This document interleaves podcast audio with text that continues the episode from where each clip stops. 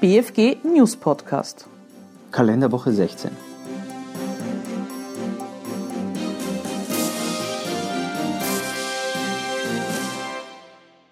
Noch keine rechtlichen Schritte gegen Mossack Fonseca. Panama-Stadt. Die Justiz in Panama wird vorerst keine strafrechtlichen Schritte gegen die Kanzlei Mossack Fonseca unternehmen. Derzeit haben wir keine aussagekräftigen Elemente, die uns eine Entscheidung ermöglichen, sagte der für organisierte Kriminalität zuständige Staatsanwalt Javier Caraballo am Mittwoch. Zuvor hatten Beamte die Geschäftsräume der Kanzlei 27 Stunden lang durchsucht.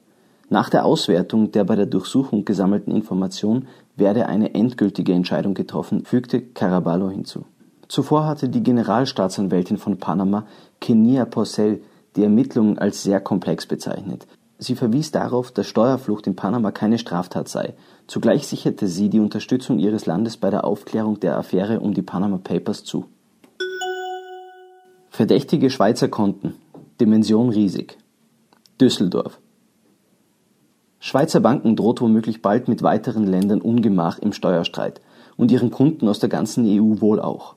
Die Finanzverwaltung des deutschen Bundeslandes Nordrhein-Westfalen hat verdächtige Kontendaten mit Guthaben von rund 100 Milliarden Schweizer Franken (rund 93 Milliarden Euro) an 27 Staaten weitergegeben, darunter auch Österreich.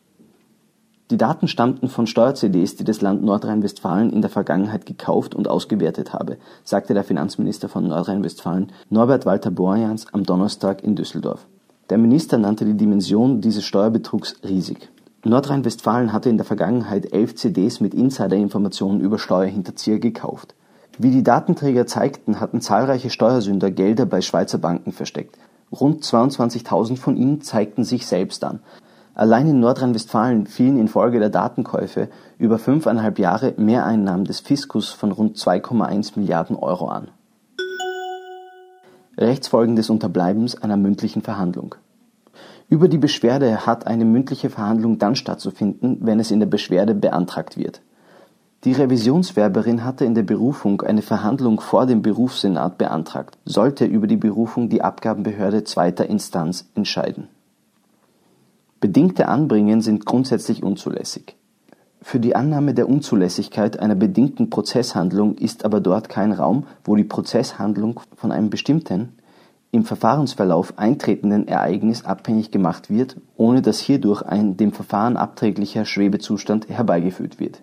Die Revisionswerberin beantragte eine Verhandlung und nicht eine mündliche Verhandlung. Vor dem Hintergrund der Rechtslage kann dieser Antrag freilich nur dahin verstanden werden, dass eine mündliche Verhandlung beantragt werde, da bloß schriftlich geführte Verhandlungen im Hinblick auf das einzuräumende Parteiengehör keiner Antragstellung bedürften wenn das Finanzamt hierzu in der Revisionsbeantwortung ausführt, der Senat habe der Verhandlung einen Schriftführer herbeigezogen, es hätten auch alle Mitglieder des Senats an der Verhandlung teilgenommen, so dass dem Antrag eindeutig entsprochen sei, so kann aber den vorgelegten Verfahrensakten nicht entnommen werden, dass eine Verhandlung anberaumt und durchgeführt worden wäre, weil sich dort lediglich ein Beratungs und Abstimmungsprotokoll findet.